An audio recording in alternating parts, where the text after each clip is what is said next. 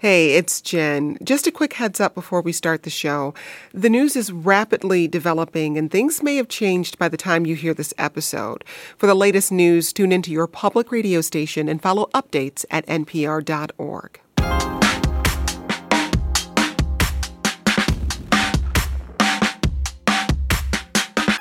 I'm Jen White, and you're listening to the 1A podcast.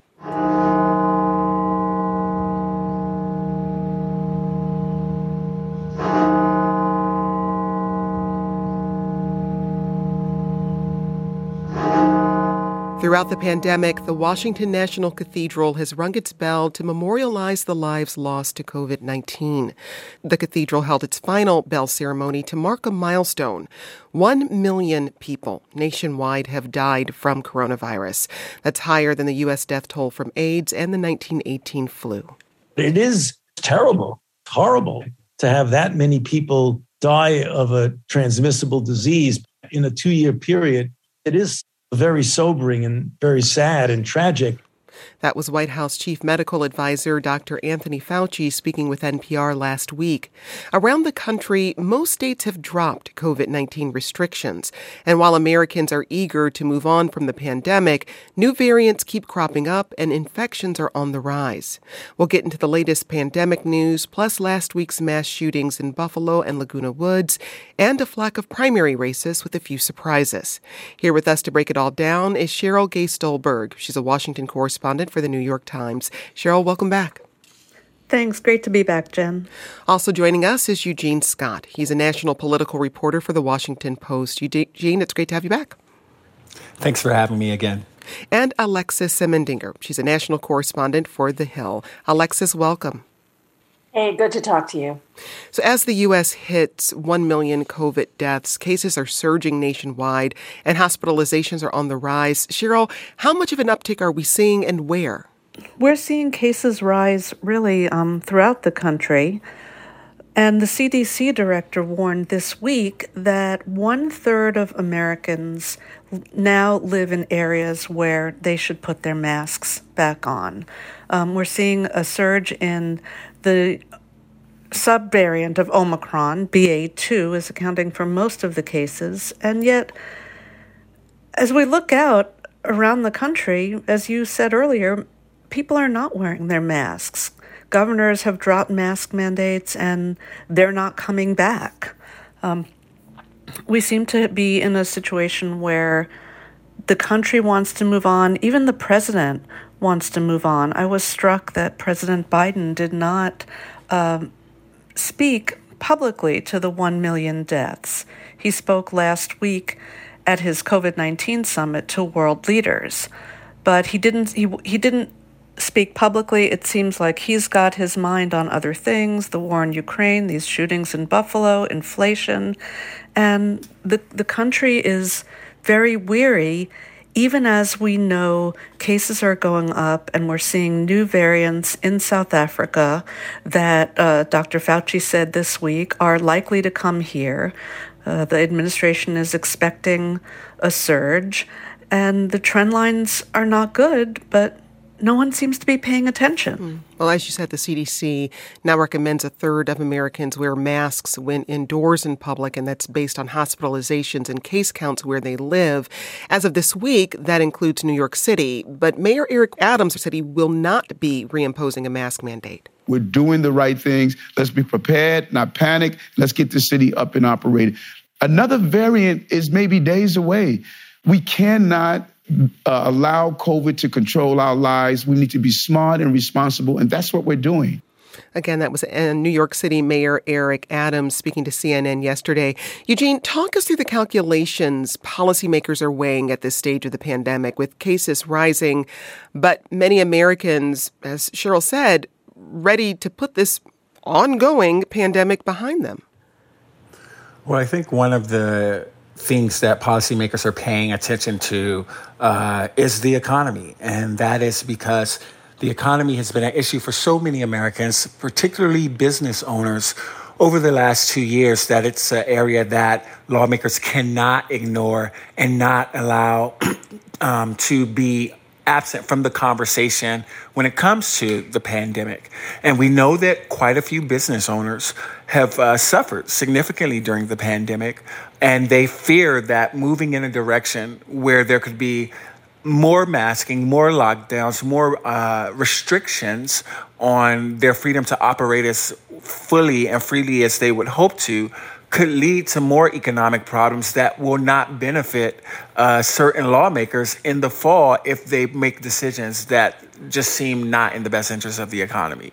But Cheryl, when we place those calculations within a public health context, and again, it, it has to be repeated that we are still in a pandemic, a global pandemic, it, it boggles the mind a bit that we're still seeing new variants. So, are we, I guess, cutting off our noses to spite our face? Well, I think, you know, I think that's a really good question. I think that if we look back to where we were when the pandemic began, we thought that you know we'd have a ver- we'd have a vaccine, everybody would get vaccinated, you know the virus would go away, and we'd have herd immunity. Remember that? Mm-hmm. And and that is not that's just not how things have played out. This virus has proved very wily. It's very capable of mutating and morphing into other variants. And we're going to see that, frankly, because we don't have um, global vaccination rates anywhere near they should be. Um, so I do think that we actually are going to have to kind of learn to live with this virus. Several experts have said to me that we're never going to get to zero COVID, but what we need to do is get to zero COVID deaths. And so um, you're going to see, you know, more emphasis on research into antiviral drugs, into things that com- can combat COVID. In fact, the NIH just this week um, established several academic centers as um, sites for the development of antiviral medicines. So, you know, we're going to see these kinds of calculations of uh, is the economic disruption worth doing a lockdown, for instance. You know, we had that debate in 2020. Um, public health experts have kind of realized that other factors are coming into play when political leaders make decisions and it's that is that is a clash that is going to be ongoing. Well, and Alexis, what are we hearing from lawmakers? What kind of political will is there to put additional additional money behind researching, behind um, uh, making tests more available for people or therapeutics available? What are you hearing?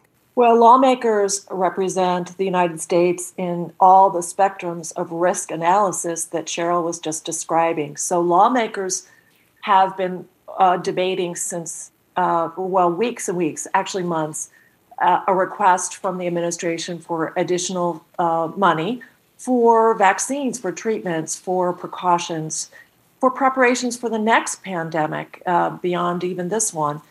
And they whittled that amount of money down to 10 billion, and it has been in limbo. And uh, all the reporters that, that I work with at the Hill and all the great ones around Washington are listening to lawmakers on Capitol Hill wringing their hands about a debate that's going on in the Senate uh, about leveraging something Republicans care about, which is immigration, Title 42, which is a separate question, uh, and their opposition to the administration lifting the immigration restrictions this coming Monday.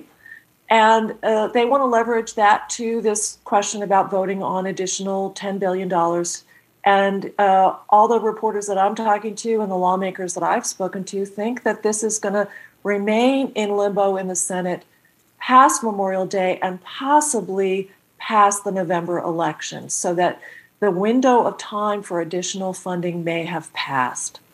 Well, you mentioned Title 42. I just want to say that we did an explainer on Title 42 earlier this week. You can find that conversation at the1a.org.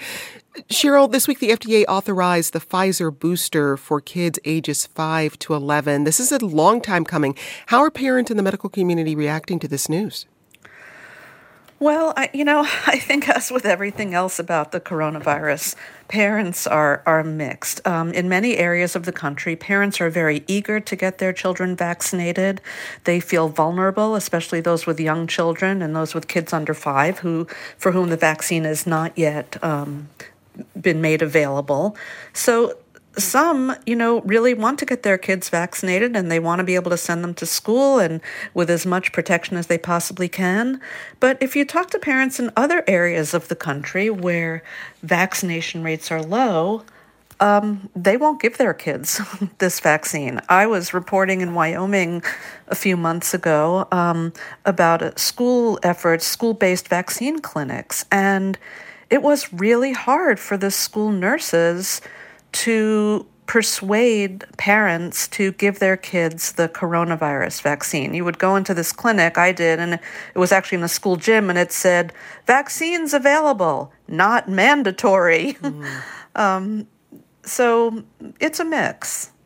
Well, a quick mention of another health story we're watching. Officials identified a case of an extremely rare disease called monkeypox in Massachusetts. Spain, Italy, and Canada are also investigating dozens of suspected cases. Monkeypox is a cousin of smallpox. Officials are watching the spread of the disease but say there isn't cause for alarm. We're rounding up the week's top domestic stories. We'll be back with more in just a moment. Remember to join future conversations, download our 1A Vox Pop app, and leave us a voicemail. This message comes from NPR sponsor BetterHelp. Life can be overwhelming, and many are burned out without even knowing it. Ongoing struggles in any of life's roles can lead to fatigue and feeling helpless. Prioritize yourself by talking with someone. BetterHelp Online Therapy offers video, phone, and live chat sessions with a professional therapist. Be matched with your therapist within 48 hours and get 10% off your first month of online therapy at betterhelp.com slash 1A. You're listening to the News Roundup. The baby formula shortage still poses a huge problem for families here in the U.S. This week, major baby food manufacturer Abbott Nutrition agreed to an FDA consent decree.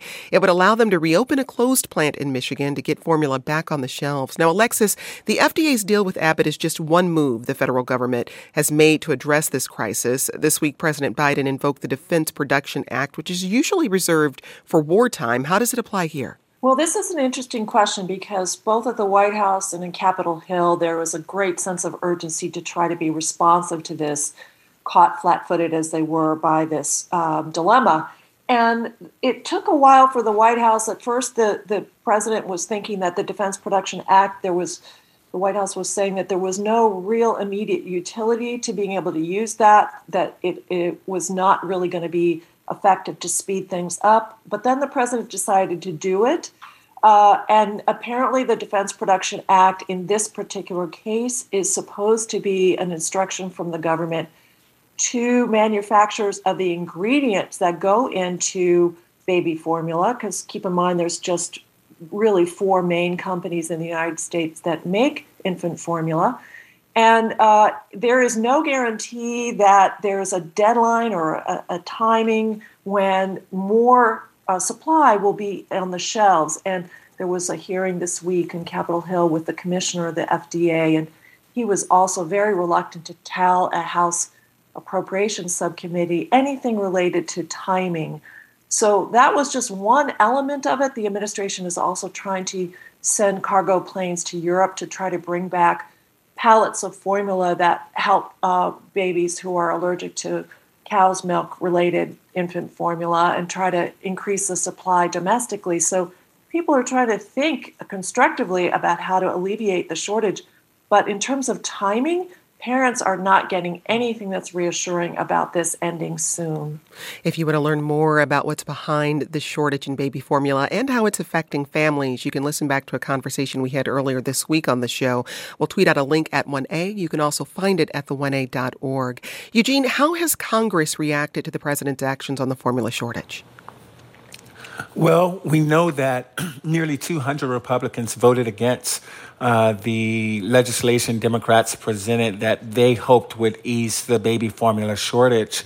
Um, this is at the same time as these same Republicans have criticized the Biden White House for not doing more um, to address this issue. And so there's been great frustration among Democrats. And I think people in general who look to Washington uh, to find a solution to this issue um, and feel as if it hasn't uh, led to anything significant beyond what the Biden uh, White House has proposed to uh, encourage manufacturers to speed up and ramp up um, uh, their you know products to address the issue. And so we don't know what the next step quite is um, from Congress to address it, um, despite calls to do so. Let's quickly touch on the economy. The crypto crash continues its steady decline, having lost nearly $2 trillion in value. Last week, concerns erupted after the Luna coin collapsed, a so called stable coin. And this comes as Fidelity Investments announced it would allow people to put bitcoins into their 401k accounts. Some experts point to the tech sector dragging down Wall Street, which is also in decline. The tech focused NASDAQ fell nearly 30% from its peak in November. The Dow has dropped to its lowest point in two years, and retail Retailers' shares for Target, Lowe's, and Walmart have also plunged. Federal Reserve Chair Jerome Powell told the Wall Street Journal this week that interest rates would keep rising until inflation comes down, but he's not worried about disrupting the financial markets. Their volatility has been up a little bit, and that has that has some effect on liquidity in some markets. But nonetheless, um, the markets are orderly; they're functioning. I, I think they're processing. Uh, the way we're thinking, the way that the FOMC is thinking about policy pretty well. And um, and I think that the you know the the idea again is to have financial conditions tighten to the point where growth will moderate and still be positive, but moderate to the point where supply and demand can get back in alignment and where we can get inflation back down to two percent. Let's turn now to the latest from last week's mass shooting in Buffalo, where 10 people were killed and three were wounded. A 911 dispatcher has been accused of hanging up on a supermarket employee who called for help during the shooting. The unidentified dispatcher was put on administrative leave, and an internal investigation is being conducted. Cheryl, as I th- said, this, investi- this uh, accusation is still being investigated, but what do we know about what happened here? So, what we know is that a supermarket employee at the Tops su- supermarket was in in the store when the shooting was happening and she called 911 and she was whispering. And she was whispering that there was an active shooter and could they send help. And what she says is that the emergency dispatcher basically said to her why are you whispering? And she said because you know there's a shooter here. And that she the um, the employee says that the dispatcher actually hung up on her. Um, we know that Buffalo officials said that there was no delay in responding to the store. So, despite this, they say that they, they had a, a prompt response to the shooting. But this dispatcher, whose name we don't know, uh, has been placed on administrative leave after an internal investigation and now faces a disciplinary hearing and the Erie County executive has said that they are going to seek to fire this dispatcher. Alexis, what's the latest on the investigation investigation of the shooting itself? Well, authorities are still trying to pull together as many threads as possible about what the 18 year old accused shooter was doing before and, and, of course, during the event itself. And so there's lots of interesting information being reported now about uh, the young man's activity on uh, online and on apps that allowed him uh, allegedly to invite others to join in and share in his uh, postings about what he was preparing to do and also the video streaming, the live streaming that he uh, set up while he allegedly was uh, massacring uh, these people at the supermarket. So that's one element of the investigation that's continuing. What's the motivation? And part of the reason why that's important is because authorities uh, are are considering at the state and federal level hate crimes and domestic terrorism charges and all of that will be important that information about what he was doing before and what he was doing online and whether he invited other people to share in his plot uh, is important to the case in addition, uh, what we're hearing is that as part of the investigation, there's uh, you know a lot of discussion about uh, what in the past had happened with this accused assailant, whether there were, uh, uh, I guess, all kinds of warning signs in which authorities may have dropped the ball. So there's a lot of discussion about how this occurred, whether there were others who in the um, supervisory world who would have had reason to have acted on signs that he gave earlier on. And that's another element of the investigation. Well, on Tuesday, President Biden visited Buffalo to grieve with the families of the victims who were killed in Saturday's shooting and to condemn the attack. White supremacy is a poison. It's a poison running through our, it really is. Running through our body politic. And it's been allowed to fester and grow right in front of our eyes. No more. I mean, no more. We need to say as clearly and forcefully as we can that the ideology of white supremacy has no place in America. None. Eugene, tell us more about what President Biden did during that trip to Buffalo. Well, we know he visited with the families of the victims and uh, some of the employees at the supermarket where uh, the incident took place.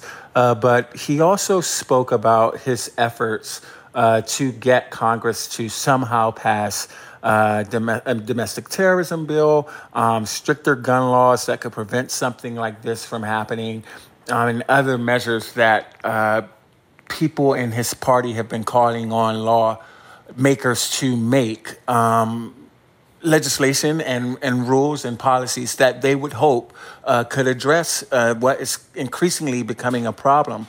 But I think what Biden really spoke to um, publicly and privately was his desire to see changed hearts and minds that could somehow uh, decrease the likelihood of these types of incidents from happening again in the future. Well, on Wednesday, the House did vote to pass a bill to prevent domestic terrorism and white nationalist extremism in the wake of the shooting. Cheryl, how would this bill tackle domestic terrorism?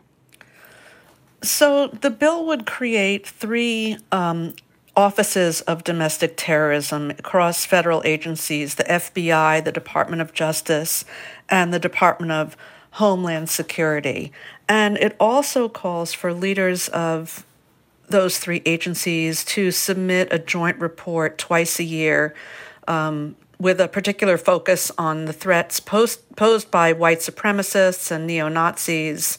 Um, including, I thought this was really interesting, including the infiltration of federal, state, and local law enforcement agencies mm-hmm. and the uniformed services by members of these groups. And it's interesting to note that this bill, a similar bill, was passed by voice vote two years ago. But when the House voted on it, um, almost all the Republicans, all but one, um, voted against it. How have those numbers shifted this time around? Well, that's what I'm saying. When the, it was passed by voice vote two years ago, but when it when they voted on it just now. Oh, the, the uh, current the, vote. Mm-hmm. The current vote, yes, two hundred passed two hundred and twenty three to two hundred three, and only one Republican, Adam Kinzinger, joined um, all the Democrats who were there in voting yes. And we don't really know what's going to happen with this bill in the Senate. And you know, if history is any guide, the the Senate. Um, in our in this current Congress does not approve what the House passes. One person was shot dead and five were wounded in a shooting at a Taiwanese church in Laguna Woods, California on Sunday. That suspect is facing several charges, including murder. Alexis, what more do we know about this shooting?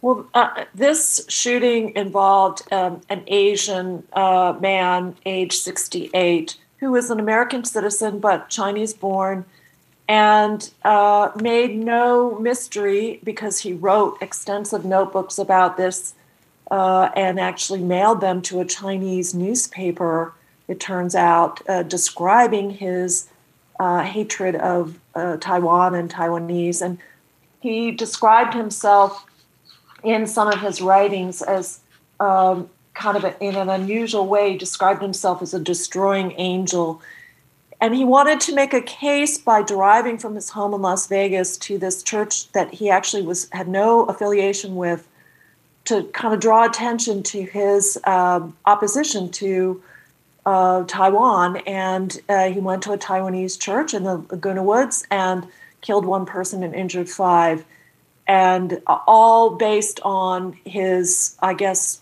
brewing uh, hatred of a completely different sort than uh, we're used to seeing. And uh, obviously, he's um, been apprehended and facing multiple charges. Uh, and uh, I think the authorities are, including the FBI, are diving deep into these notebooks that he created, uh, multiple notebooks that he then um, mailed to a Chinese newspaper. The Buffalo shooting and the Laguna Woods shooting happened in the span of one weekend, and they're both being investigated as hate crimes. Eugene, how are you reflecting on, on this moment? Well, I think it is um, not a shocking uh, experience for journalists to uh, cover these types of incidents, unfortunately, given how frequent they are becoming. Uh, but to know that uh, these types of uh, hateful acts are happening within uh, closer proximity time wise to one another and targeting two very different but also obviously similar demographics uh, that have been trying to bring attention to discrimination on their communities uh, over the past year has really forced journalists to pay more attention to an issue that many critics outside of the media have said have too long been ignored uh, in mainstream media. And it'll be interesting to see uh, what coverage looks like moving forward in the future uh, as cause to really speak to this national uh, plague continue. Alexis, we heard from Cheryl that only one Republican voted in favor of this legislation that would hopefully help the government address the spread of white nationalism in the country. What do you think it says about the state of our politics that that was the breakdown of the of the vote? Has occurred in the time that Cheryl described between a voice vote and a roll call vote is that in a midterm year, there's a, a tremendous allergy among uh, Republican candidates to the the idea of being um, uh, being roped together with white nationalism and, and white supremacy. And uh, their effort is to try to dodge it. In other words, to, not to try to give Democrats additional uh, ammunition to oppose uh, Republicans. And with the January 6th attack and the influence of Donald Trump, the politics of racism or the elements of uh, how to woo voters has changed enormously. And I think that's one of the takeaways from this year. Well, let's turn now to this week's primaries. Pennsylvania State Senator Doug Mastriano has won the Republican primary for governor. The far right lawmaker was a central figure in former President Trump's efforts to overturn the results of the 2020 election. Briefly, Alexis, tell us about State Senator Mastriano. Well, he uh, he actually is a, a, a primary victor that Republicans are shaking their heads about, and the Republican Party, in its more centrist and traditional form, is worried that, about uh, how he will become an instant target and perhaps cost the party uh, a seat uh, that might have been theirs if they had chosen in Pennsylvania a different GOP candidate. And part of the reason is because he is associated with his support for former President Trump. And he has been so outspoken about the idea that Joe Biden is not the legitimate president. He has told voters that he would like, as governor, to continue to uh, adjust uh, voting uh, laws and procedures in Pennsylvania and continue to try to uh, pursue an overturning of the 2020 uh, election return. He is just very wedded to this idea, and it has, of course, helped him get the support of, of the former president for his race. He has said also that his priorities, if he were elected as governor, would be uh, any kind of mandates uh, that relate to the pandemic or COVID 19 would be gone. Uh, any requirements for vaccines for COVID 19 or any vaccines would be gone. He has said critical race theory in the state of Pennsylvania, any kind of uh, move in the states uh, would be barred uh, in schools, etc.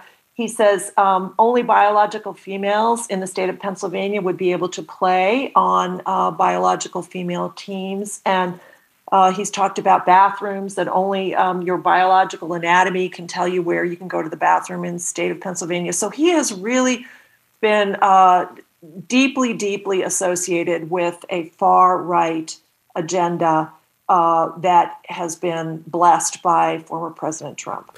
Eugene, what insight, if any, do you think his primary victory gives us into the midterms in November?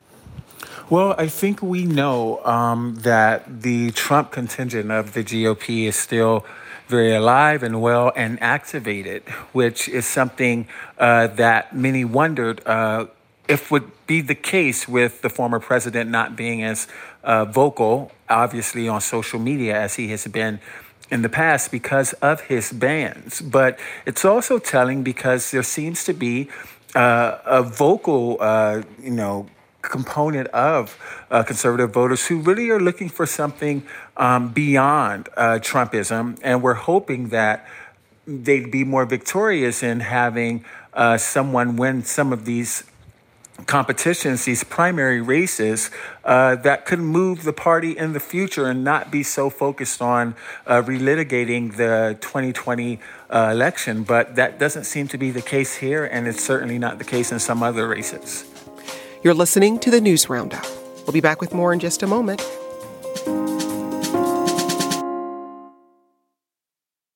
You're listening to the News Roundup. Well, let's turn to Idaho, where County Clerk Phil McGrane won the GOP primary for Secretary of State. McGrane defeated two candidates, Representative Dorothy Moon and State Senator Mary Souza, both of whom are proponents of the big lie uh, that the 2020 presidential election was stolen from former President Trump. Alexis, what does this Idaho race tell us about which facet of the Republican Party voters are gravitating towards right now? In Idaho, the, the, the picture is a little bit different because the um, the candidate who won accepts Mr. Biden as president, you know, whereas the other two Republican candidates for Secretary of State were very eager to push election falsehoods. So, in some ways, it's a, a it's a mirror of a different kind of approach to the candidates and what that the rule that we're trying to establish about the strength of, of President Trump and his convictions about the 2020 election is not necessarily holding up in, in every particular race. But the Secretary of State races in these primaries have been so interesting, and I'm thinking of Georgia in particular, uh, because Republicans are so intent on looking at the Secretary of State positions as uh, an opportunity to really clamp down on control over elections and voting in their states. Well, returning to Pennsylvania for the moment, Lieutenant Governor John Fetterman, a Democrat, won that state's primary for the Senate seat on Thursday. The results of the contentious Republican primary between Mehmet Oz, also known as Dr. Oz, and David McCormick are still pending. Cheryl, first, who is Lieutenant Governor John Fetterman and what's significant about his win? So, think Jesse Ventura. Uh, Lieutenant Governor Fetterman is sort of this quirky, kind of guy. He's a big guy. He's like six foot eight. He's got, you know, tattoos, and he really appeals to um, the working man. And I think Democrats um, in Pennsylvania are very excited about him. He beat Conor Lamb, who is a congressman and who has always been a very centrist, kind of middle of the road guy. Um, Fetterman has been a frequent presence on MSNBC. He's got a lot of Twitter followers. His dogs have their own Twitter account. Um, and so I think that um, Democrats are, are very excited um, about him. The Philadelphia Inquirer said Fetterman doesn't have supporters so much as he had fans. And I think the feeling among Democrats is that he could appeal to the kind of working class Democrats in Pennsylvania who crossed over to vote for Trump. Well, turning now to North Carolina, freshman Congressman Madison Cawthorn lost the Republican primary election to State Senator Chuck Edwards. Eugene Cawthorn lost by a, a slim margin, around 1,500 votes. What happened here and why is it significant? Well, we know uh, from talking to voters uh, on the ground is that many older voters in uh, Cawthorn's district, individuals who were very much behind sending him to Washington uh, two years ago, uh, concluded that he was incredibly too inexperienced and immature uh, to continue to represent them in Congress. Uh, they voted against him and for a conservative that had the support of so many influential Republicans in the state of North Carolina and beyond, um, and ultimately decided that all of the controversy and the viral uh, leaks about past videos and uh, photos were just too much of a distraction uh, for them, and they wanted to back someone they felt like uh, could actually handle the responsibilities of being a lawmaker. Alexis, as you're watching the primaries play out, are there any trends emerging to you or things that you're watching closely? Well, we've we've been talking about the the trend of what is uh, former President Trump's influence over these GOP primaries, and I think the flip side on the Democrats is uh, uh, they're not getting as much attention. But the question is, I think the trend is, what kind of Democrats? As Cheryl was pointing out, Fetterman is considered a progressive, but a kind of a working class, uh, you know, uh, tolerable sort of progressive in that state.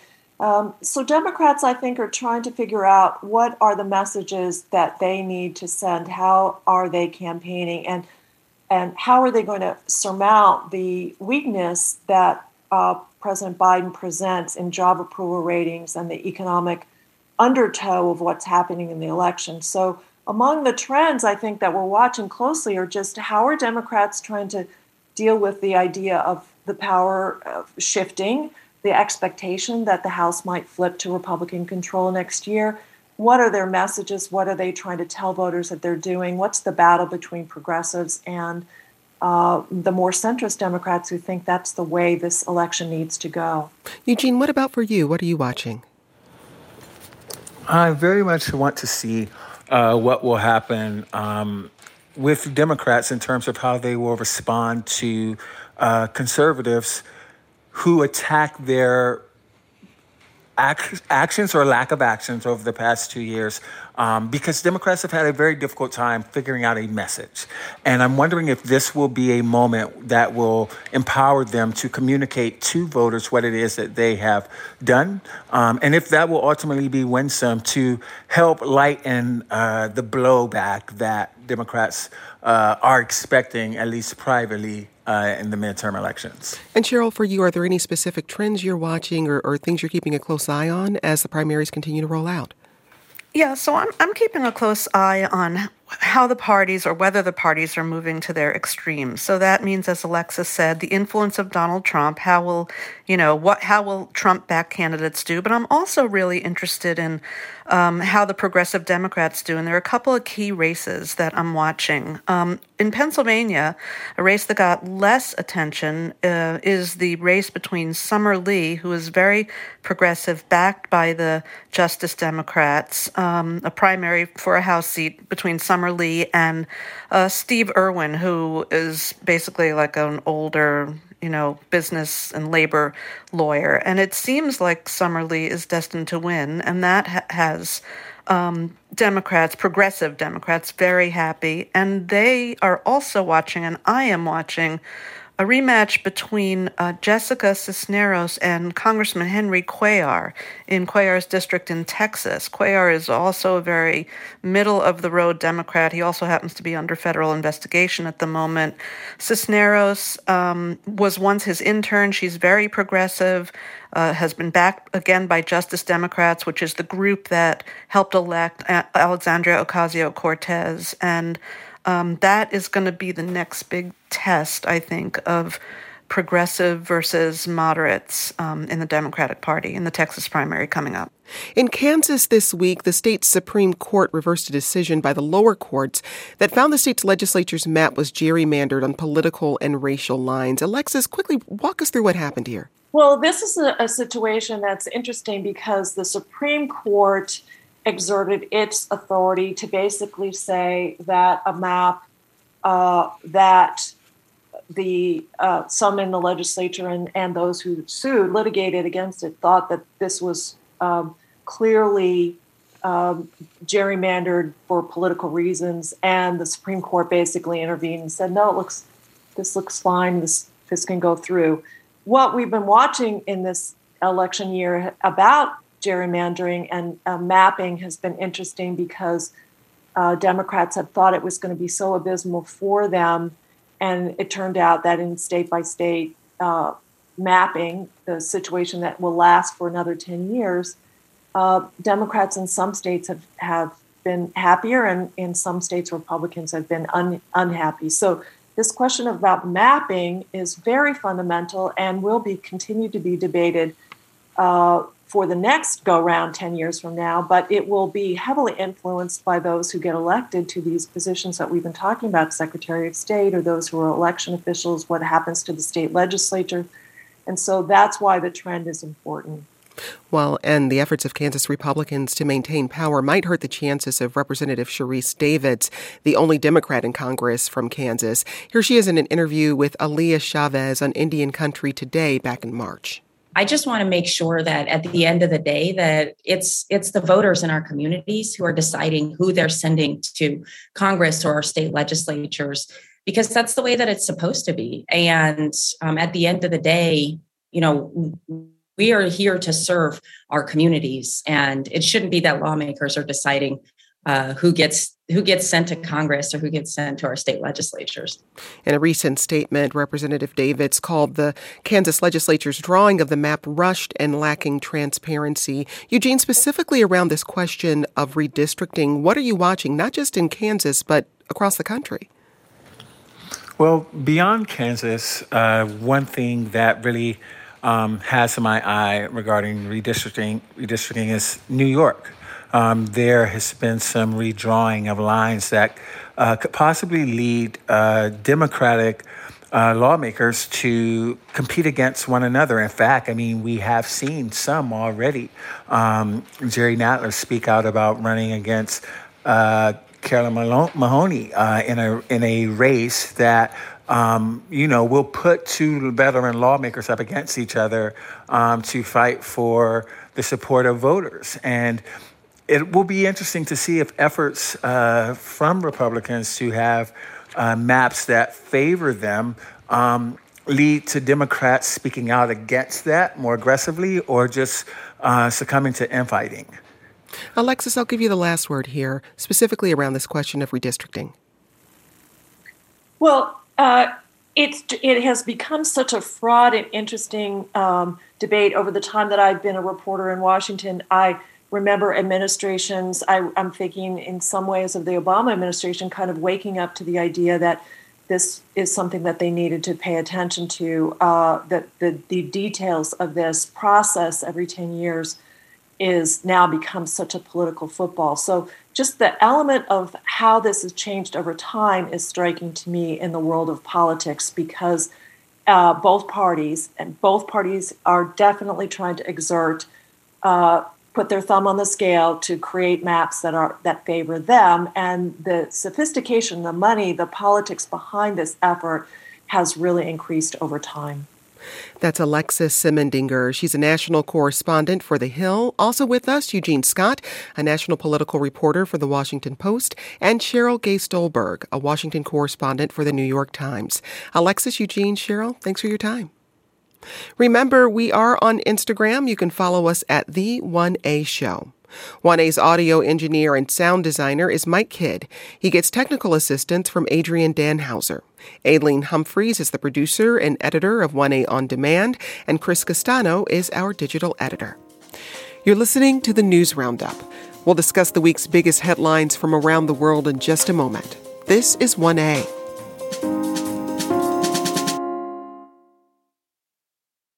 Every week, we set aside this hour to focus on what's been going on overseas, and there's a lot to get to. Accusations from the UN and the United States that Russia is now using food as a weapon of war. There is no effective solution to the food crisis without reintegrating Ukraine's food production into world markets despite the war. Russia must permit the safe and secure export of grain stored in Ukrainian ports. Alternative transportation routes can be explored, even if we know that by itself they will not be enough to solve the problem. We'll touch on stories from Mogadishu, Kabul, and Budapest. But first, let's get to our panel. They're spread across the world today. Idrees Ali is here in D.C. He's a foreign policy correspondent at Reuters covering the Pentagon. Idrees, welcome back. Thanks for having me. Vivian Salama joins us from Ukraine. She's a national security reporter for the Wall Street Journal. Vivian, thanks for making time for us. Hi, John. And David Rennie is in China. He's the Beijing bureau chief for The Economist. David, always great to have you. Hello. Well, let's start in Kiev, Ukraine's capital, with Vivian. As someone who's been frequently in and out of the country these past three months, Vivian, what's changed where you are? Well, a lot has definitely changed. Obviously, um, the war continues to rage on uh, almost now for, for three months and counting, um, but it's being consolidated um, in the eastern areas. Um, Russia still occupies uh, more territory than they did prior to February 24th. But at the same time, the Ukrainian military has also celebrated a number of um, uh, victories, large and small, in these recent months. Uh, they managed to fend off um, attack on Kiev, a severe attack on Kiev. There have been attacks, but nothing uh, to the extent that uh, some had feared. And I have to tell you, the capital now is almost back to normal. Sandbags are starting to come down. There was a, a jazz band at a restaurant that I popped into the other day. I mean, the cafes are, are packed. And so there does seem to be um, a return to normalcy in parts of the country, but in the east, uh, definitely still a very uh, critical situation. Uh, the second largest city, Kharkiv, is still under bombardment, although Ukrainian forces still are making uh, headway there.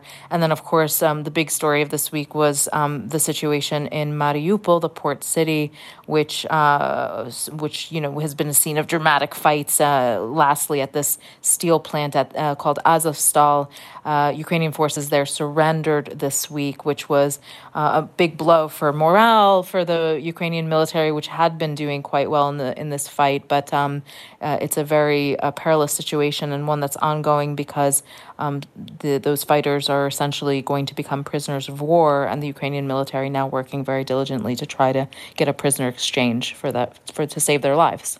Well, another major development this week: a Russian soldier was put on trial for war crimes in Ukraine. He pleaded guilty. Will we see more trials, and, and what is he accused of doing?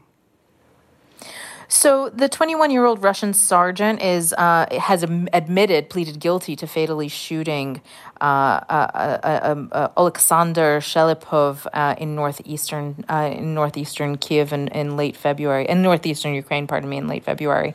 And so prosecutors have been trying to push for a life sentence, which is the harshest penalty that you can get here um, under Ukrainian law. Um, and they're really trying to make an example of him, essentially to say that these kinds of uh, uh, crimes will not be tolerated even in times of war, that they do plan on uh, uh, prosecuting and holding to account anyone who goes after civilians. And this uh, young sergeant is, is among those who they're trying to make an example of. They say that there will be more trials like this, but of course, there is behind this whole effort to uh, prosecute and, and bring to light war crimes here in the country, there is also this, this notion and this belief that that if they can get some of these high profile, a higher profile uh, uh, uh, captives, there could be more opportunities for prisoner swaps, and especially after what we've seen, where you have potentially about a thousand fighters from Mariupol now in Russian uh, control, uh, soon to be in Russian hands, if not already in Russian hands, plus all the other soldiers too. This could be uh, an opportunity for them to to kind of negotiate their their settlement. But in the meantime, um, this is the first trial of its kind since the war began, and and Ukrainian officials are are committed very much to uh, prosecuting anyone else who they can uh, in the coming months and days to come. Now, the UN held a meeting on global food security this week, and the U.S. Secretary of State addressed what he called, quote unquote, the greatest global food security crisis of our time. Tony Blinken pushed back on claims that actions taken by the West against Russia were to blame. When we impose sanctions on Russia in order to end the war as quickly as possible, we deliberately and carefully created exceptions for agricultural goods, and fertilizer. There are an estimated 22 million tons of grain sitting in silos in Ukraine right now food that could immediately go toward helping those in need if it can simply get out of the country. David, what impact is this having on the global food supply, but also on Russians themselves? It's having a really terrible impact. And of course, we're right to focus on uh, the suffering in Ukraine and the war in Ukraine. But let's not forget, Ukraine is also an unbelievably kind of breadbasket to the world. So listeners will remember the flag of Ukraine is a blue stripe and then a golden stripe beneath. That is basically a picture of a cornfield. And that reflects Ukraine's uh, unbelievable importance. Between Russia and Ukraine, they provide uh, 12% of all of the calories, not just all of the grain, but all of the calories that the world consumes. And some countries in particular, like uh, countries in the Middle East, Libya, and Egypt, two thirds of their cereals come from Ukraine and from Russia. And the, this is not just a, a humanitarian crisis, as pointed out by the United Nations Secretary General, it is also tragically a political fight between great powers. So you have Russia, which is not allowing ships to, to come out with this Ukrainian grain, in some cases stealing grain and taking it to, to places like Syria. You have Ukraine, which is uh, not willing to lift the mines that lead between uh, the main port in Odessa and the open sea. Uh, you also have countries like China, where I am, which is saying to every num- any number of African countries or Latin American countries who are seeing sort of social unrest and food protests because uh, things like wheat prices have gone up about 60% since the beginning of the year in part because of droughts in some big India, India and China and some in some big countries, but also because of this war. Countries like China, which want to present themselves as kind of anti-Western champions, their message to the global South, to Africa and to the Middle East and to Latin America is: if your people are starving, if they can't afford food, it is the fault of the Americans. It's the fault of those Western sanctions on Russia. That's why you heard the American Secretary of State trying to push back on that argument.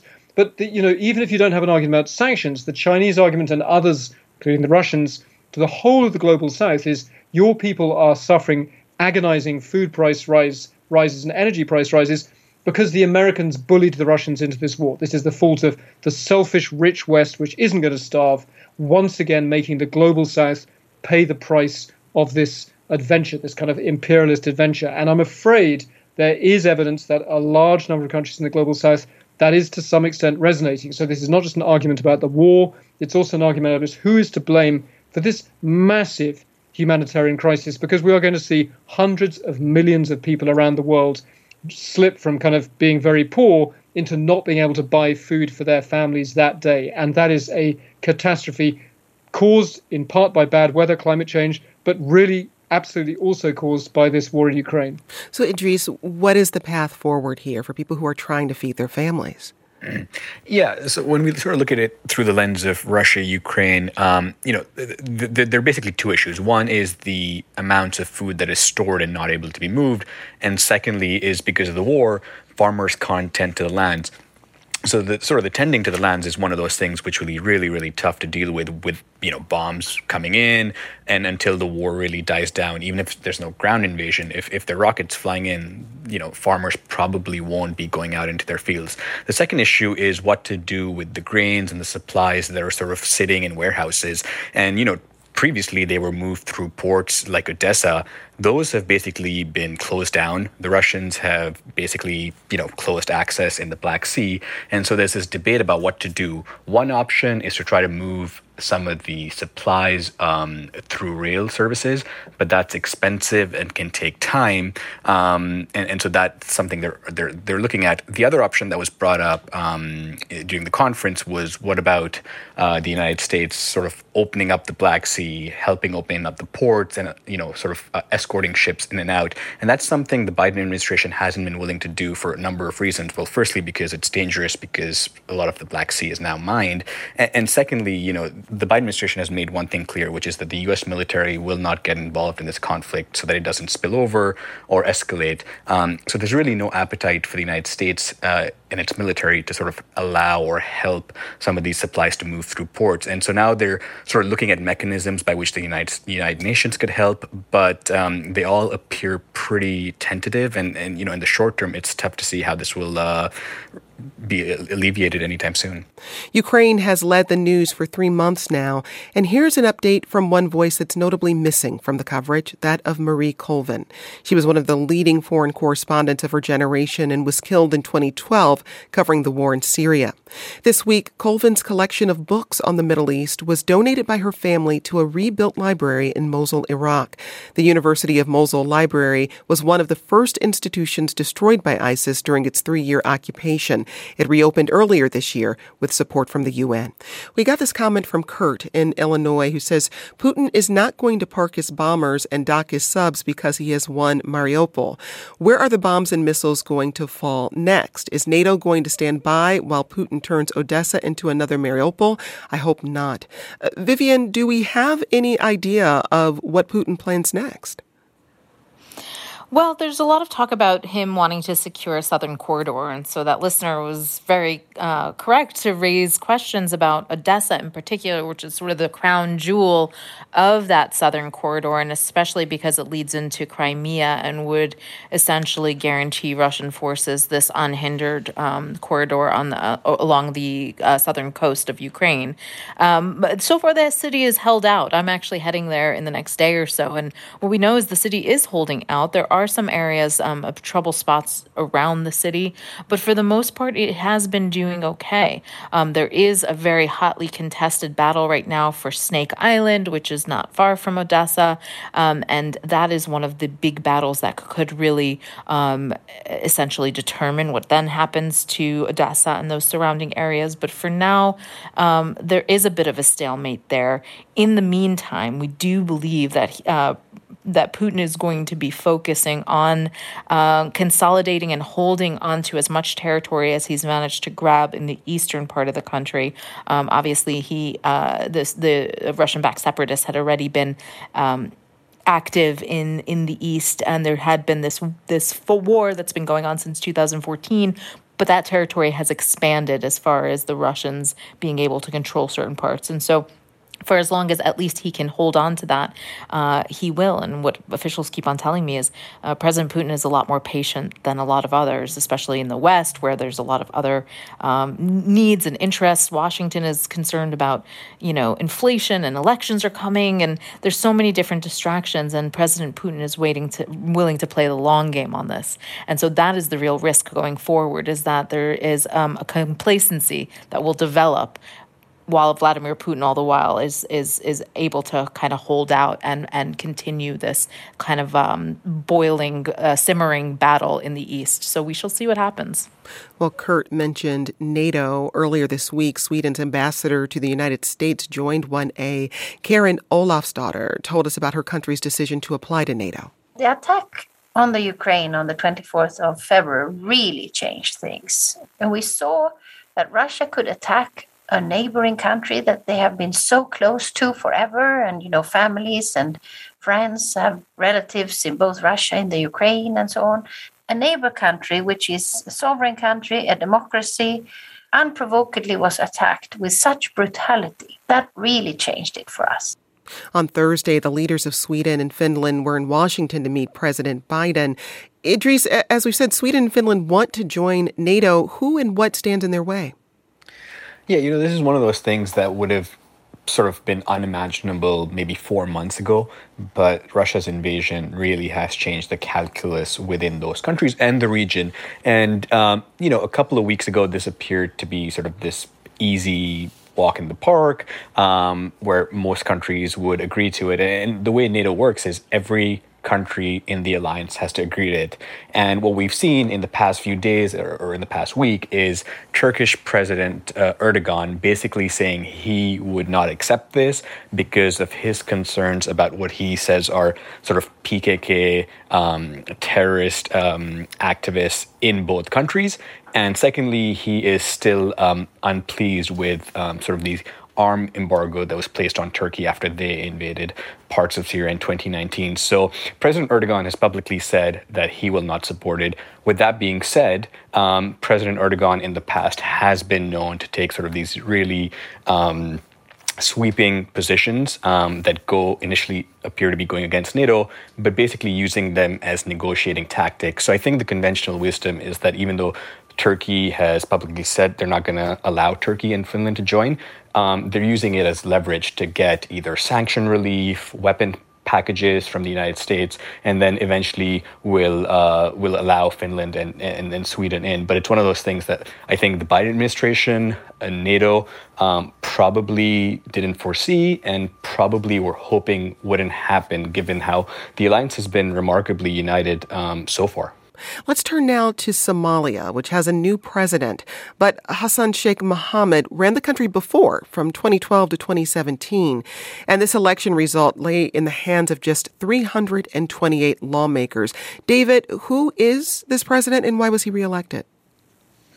So, Somalia has not had anything close to a democratic election since 1969. Uh, it's a desperately poor country.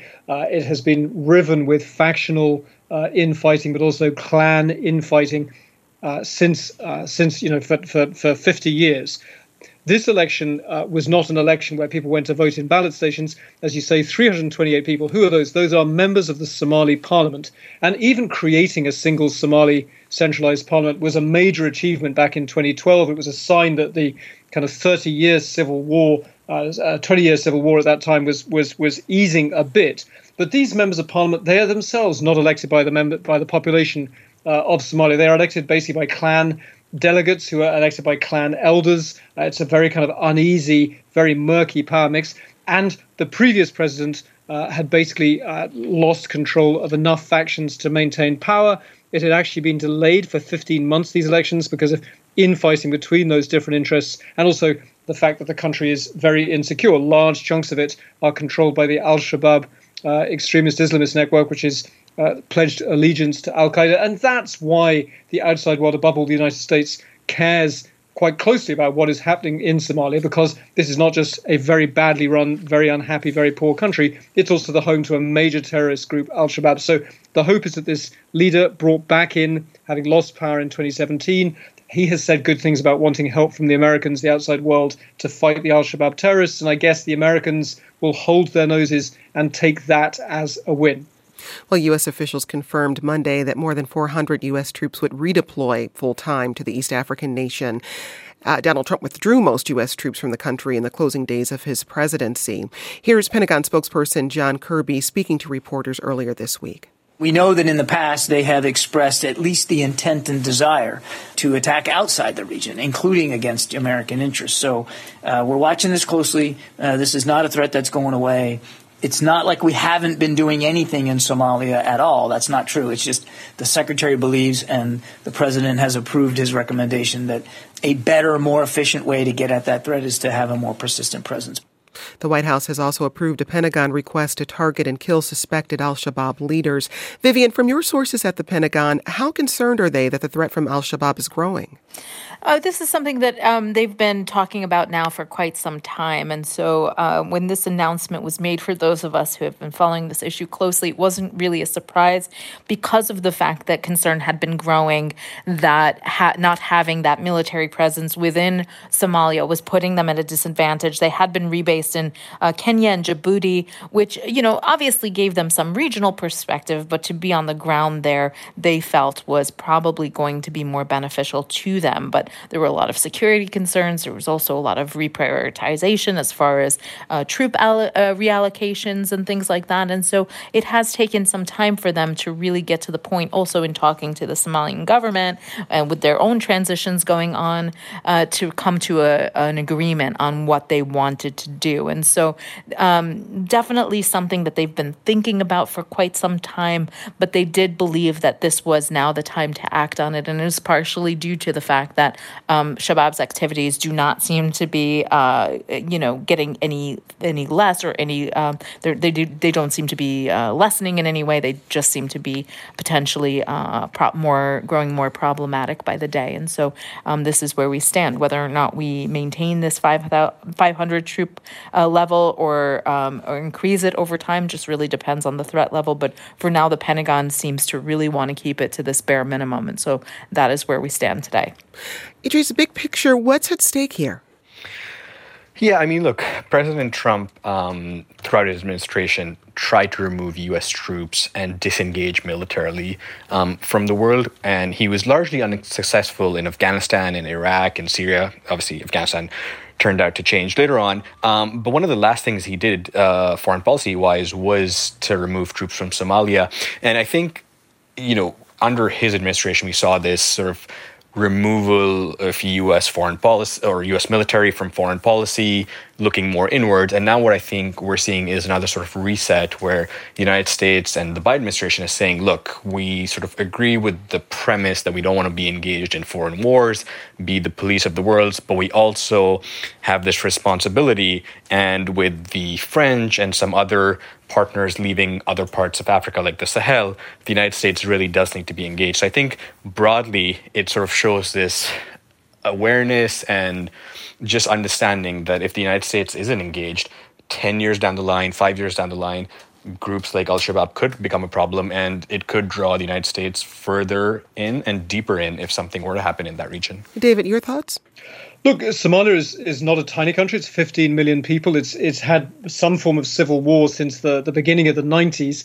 And, you know, the reason that listeners will remember seeing kind of, you know, images of American troops in real trouble in Somalia under the Clinton administration is because, you know, no American president wakes up in the morning dreaming of sending troops to a place like Somalia. It's not, you know, their their their, their top priority. But as Idrees says, you know, we have seen before that when you have a completely failed state uh, in a in a in an area rife with kind of Islamist uh, kind of uh, forces, not only can they try and stage terrorist attacks outside their own borders, and there is uh, an accusation that a, a Shabab trained uh, suspected terrorist was being trained in the Philippines to fly planes potentially in a kind of rerun of the 9/11 attacks. But in any case, the region is already a kind of tinderbox, uh, not helped uh, by Islamist insurgencies all over the rest of Africa, but also climate change. You know, you have 3.5 million people uh, nearly starving to death in Somalia at the moment because of a terrible drought, and we're going to see more and more of the world not wanting to engage with the world's most unhappy countries in places like Africa, but a whole, you know, cascade of problems, whether it's uh, Islamist extremism, climate change, starving people to death. All of these problems, they're just going to keep coming back. Uh, and as Idrees says, President Biden, like many American presidents, doesn't want America to be the policeman of the world. But a world with no policeman at all is just that bit scarier than sending American troops to the other side of the world. Next to Afghanistan in a small but powerful act of defiance against the Taliban. In all but a handful of provinces in the country, girls' secondary schools have been ordered to remain closed by the country's leaders. This week, the BBC's Secunder Kermani reported from one secret school for girls and heard from one student about why she's willing to take the risk. Are you afraid of what could happen to you? If they arrest me, uh, they beat me, but it's worth it to do that. It's worth it. Of course, of course, it's worth it. Taliban officials admit that female education is a sensitive issue for them, with some influential hardliners apparently opposed to it. But in private, others within the group have expressed their disappointment at the decision not to allow all girls' schools to reopen. Also, this week, quite the scoop for CNN's Christiane Amanpour, who interviewed one of the FBI's most wanted. She had this direct question for Siraja Haqqani, uh, who's now the acting interior minister of Afghanistan. Do you believe that young girls, secondary school girls, will be allowed to go to school here in Afghanistan? There is no one who opposes education for women. Through this interview, I am assuring that there is no one opposed to education. Only that work has started on the mechanism. That was Sirajuddin Haqqani, the acting interior minister of Afghanistan. Vivian, the same argument was being made decades ago by the Taliban. What sense do you have that they're just out of step with the people of that country?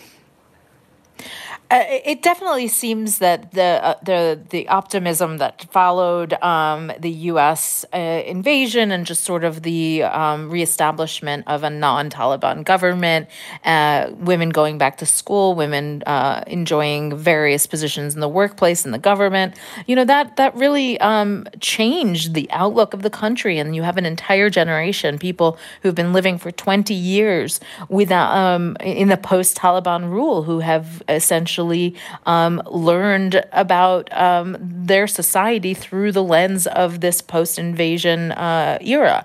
And the Taliban taking over last summer was a real shock for so many of these people, but most of all, of course, for women who had been empowered because of that 2001 invasion. And so you know there was there was this sense um, initially um, among some or hope among some that the Taliban had figured out uh, that they could not reimpose some of those uh, just uh, suffocating uh, views that they had been and laws that they had been uh, prior to the invasion, and that the society had changed, the world had changed, and maybe this was a new and reformed Taliban. Now, I want to emphasize that a lot of people were not very optimistic about that, but the US government and uh, Western allies were at least publicly saying, let's wait and see, let's give them a chance.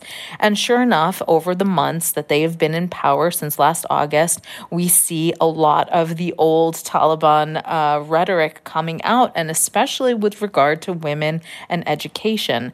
Uh, that interview that you just played with Haqqani was um, pretty bonkers in a lot of ways, but also very um, relevant to uh, exposing what the Taliban is really thinking on these issues, where he didn't necessarily push back and say, no, we want women to go to school. What he said is, there was one quote in particular. He said, "quote We keep naughty women at home," and he emphasized that they don't believe that women should be kept home from school and the workplace. They just believe that only naughty women should, and they are trying to emphasize laws that keep with their national, cultural, and traditional principles. And so, you know, all of this is to say that this has been um, alarming for a lot of people. Most of all, the Afghan women who had really hoped that everything that they had established over the last 20 years and all of the rights and opportunities that they had found over the last 20 years were going to stay because the Taliban knew that uh, all eyes were on them and this was such a critical time for them.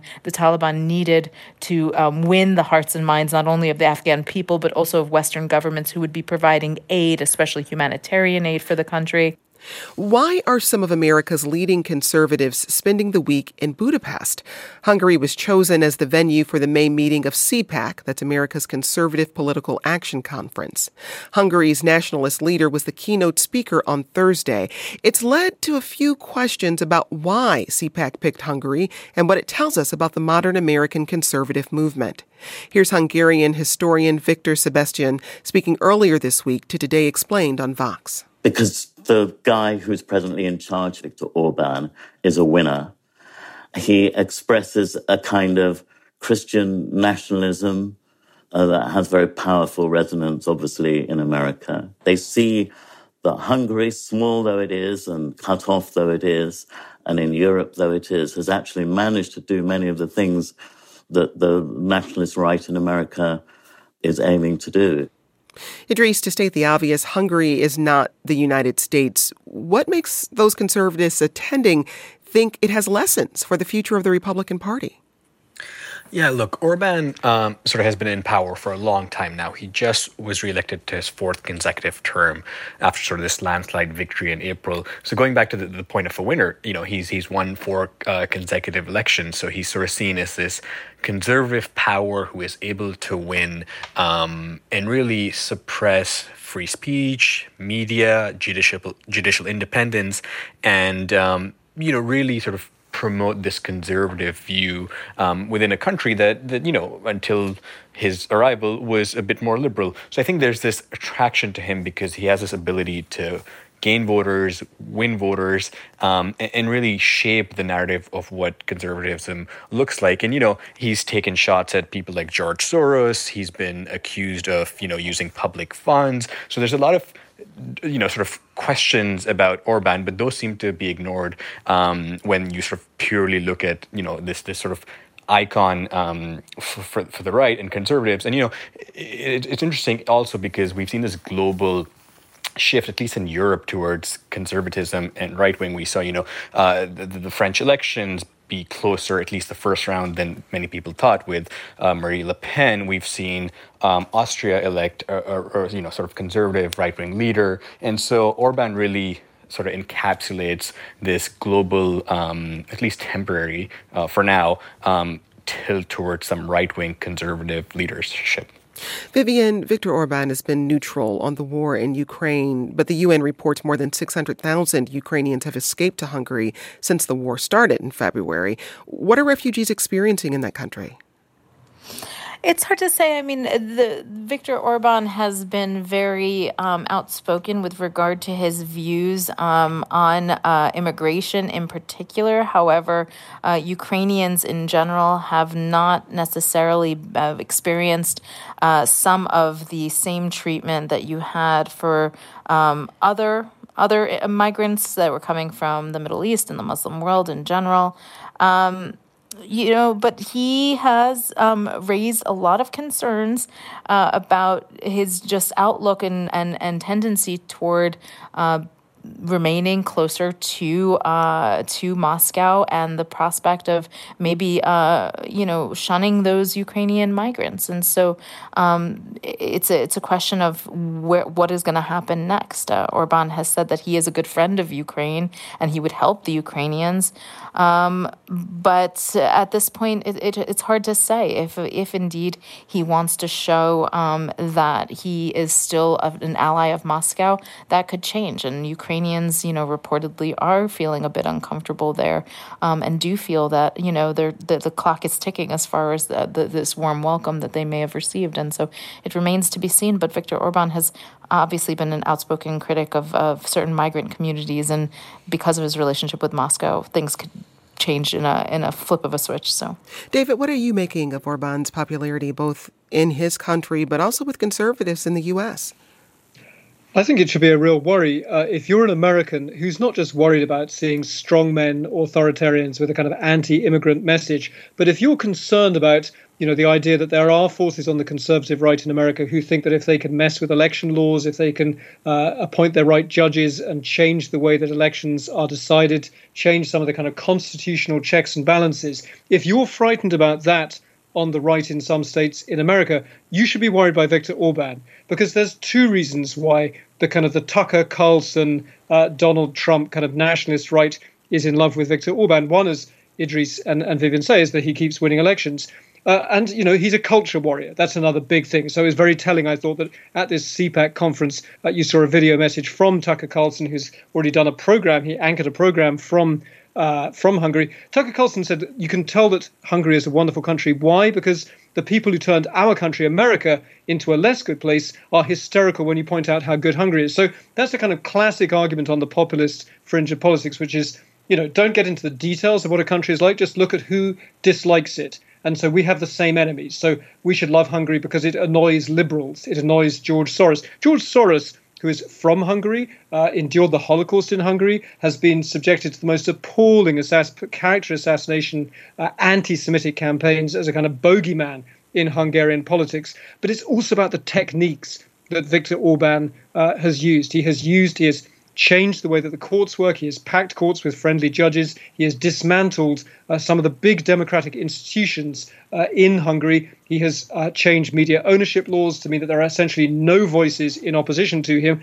And if all that sent a chill up your spine in the United States, take take attention to the fact that when Viktor Orban addressed the CPAC conference, he gave them advice. He said, "You should do like I did." The GOP doesn't have enough media allies. What you need is to have someone like Tucker Carlson broadcasted 24 uh, 7.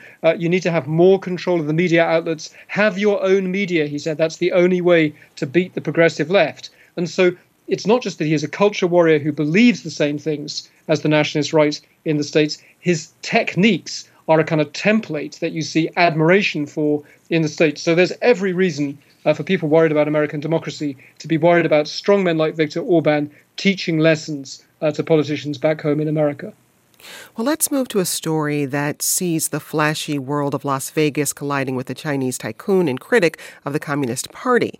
On Tuesday, the U.S. Justice Department announced it was suing casino mogul Steve Wynn. The DOJ says Wynn should have registered as a foreign agent. Maybe you're a bit confused. David, I'm hoping you can fill in the blanks.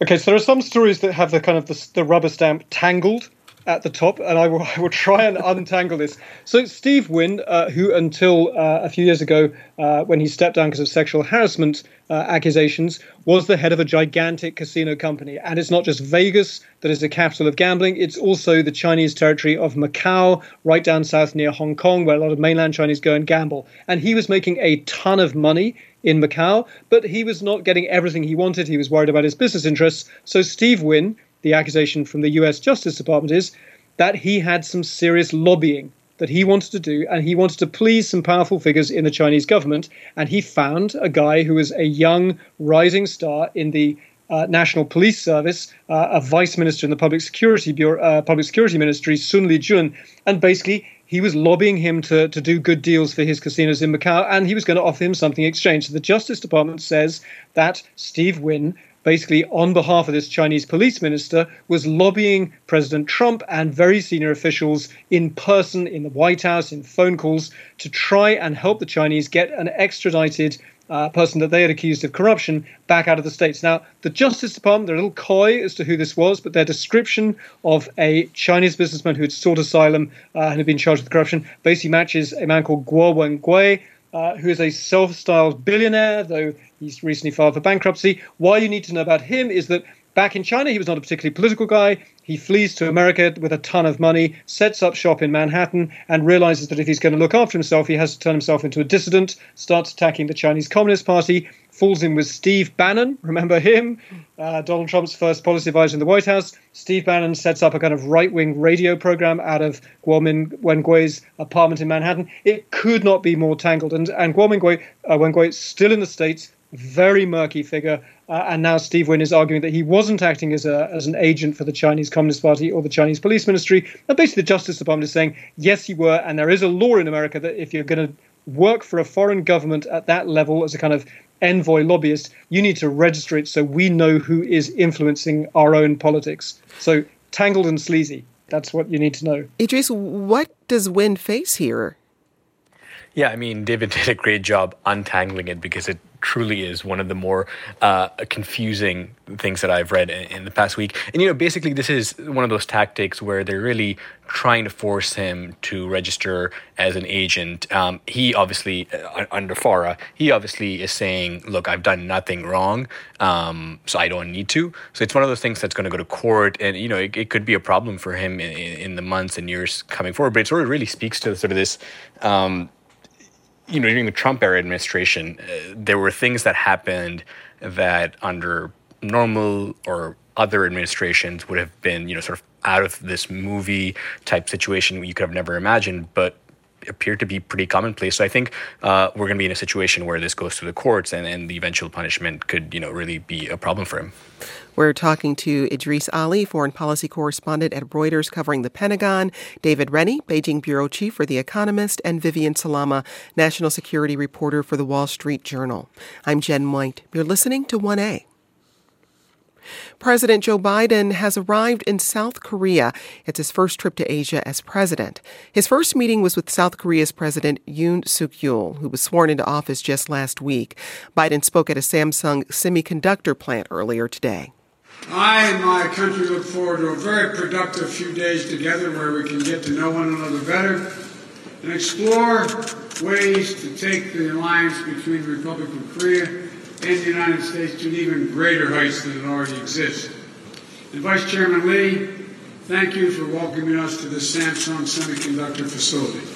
This is an auspicious start to my visit because it's emblematic of the future cooperation and innovation that our nations can and must build together. Vivian, what's the significance of this visit for U.S. relations in Asia?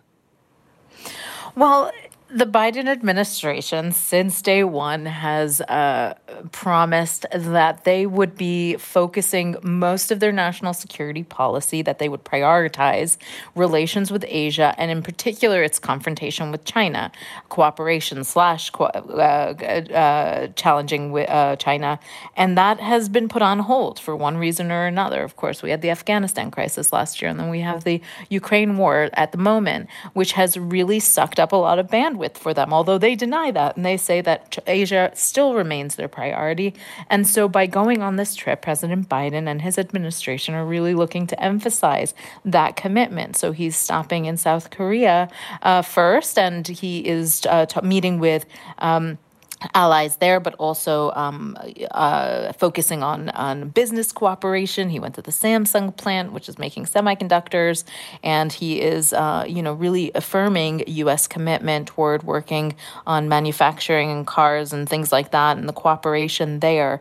Um, he's also going to be going to Japan, meeting with Quad members, which is Australia, India, Japan, um, and the U.S. to talk about that partnership. Um, his South Korea visit, uh, obviously, uh, with the looming threat of North Korea firing nuclear weapons and testing nuclear weapons, this has been a, a really big concern in recent uh, weeks, especially, and that concern is growing. Um, and also just the fact that the administration is so bogged down with the Ukraine war right now, and there's so much going on there uh, that this whole commitment toward Asia and making cooperation and everything like that, continuing the cooperation, um, really stressed at the moment, obviously also with COVID and obviously also with um, economic challenges back home, there is this sense that the Biden administration has been so uh, preoccupied that it has not been able to prioritize this region. And so this trip largely aimed at, uh, at countering that argument and showing that they are, in fact, committed to Asia. Now, David, President Biden will later meet with Japan's prime minister and take part in a summit with leaders of the Quad. That group includes the U.S., Japan, Australia, and India. What are are Chinese leaders watching for on President Biden's visit? They don't like this at all. Uh, one of their big gripes about President Biden is that uh, he is, uh, in their view, all of this alliance building, which in American kind of uh, kind of politics is seen as a kind of perfectly friendly thing to do. It's about keeping the world safe, gathering with our friends, promising to keep our friends safe. China has a different story. China's story is that NATO is a wicked bloc in Europe that caused the war in Ukraine, and America's alliances with Korea, uh, with Japan, uh, this quad, as you say, with India and Australia and Japan, but also the AUKUS deal with the US and the UK and Australia. All of these alliances that Joe Biden has showcased as the return of the America that we sort of knew and loved, uh, sort of a break with the kind of isolationism of the Trump years. All of that alliance building that in America is seen as a good idea and basically a benign and friendly thing to do, the Chinese see it as absolutely aimed at China. That is an attempt to, to contain and hold China down. The Chinese story is that the United States is a declining, vicious, racist, bullying hegemon that does not want to have to share the top table with a non Western power like China. And so it is trying to form Cold War style blocks of, of antagonism. And it's really important, this, this trip to Japan, but also this trip to South Korea. You know, we've been too used for a long time to thinking of South Korea as the place where there are American troops that might get hit by North Korean missiles. And that was basically all we thought about. But actually, it is a vital kind of component in this kind of arc of allies uh, around the whole coast of China. And Joe Biden has made absolutely clear that he also, uh, and that's why he was in a Samsung factory, sees this fight as not just a military confrontation. Uh, with China, but as uh, as uh, as as Vivian said, this is also about the kind of the future of kind of globalization. And so he was in a Samsung factory because Samsung massive electronics company from South Korea, is going to open a huge plant in Texas, uh, employing thousands of Texans to build semiconductors in the US. And this is not just about containing China for military reasons, but also about the economic threat that America might end up beaten in a contest with China economically and technologically. And you see all of those Biden administration people saying, you know, a foreign policy for the middle class, those jobs in a field in Texas uh, brought by a South Korean company. That is the foreign policy for the middle class that is also challenging China on a technological front. It's all kind of tied up in this incredibly important visit. That's David Rennie, Beijing Bureau Chief for The Economist. Also with us, Idrees Ali, who covers the Pentagon and foreign policy for Reuters, and Vivian Salama, national security reporter for The Wall Street Journal. Thanks to you all. 1A senior producer is Jonquilyn Hill. Our managing producer is Paige Osborne. Mike Kidd is our sound designer and engineer, and Barb Anguiano produces the 1A podcast. This program comes to you from WAMU, part of American University in Washington, distributed by NPR. I'm Jen White. This is 1A.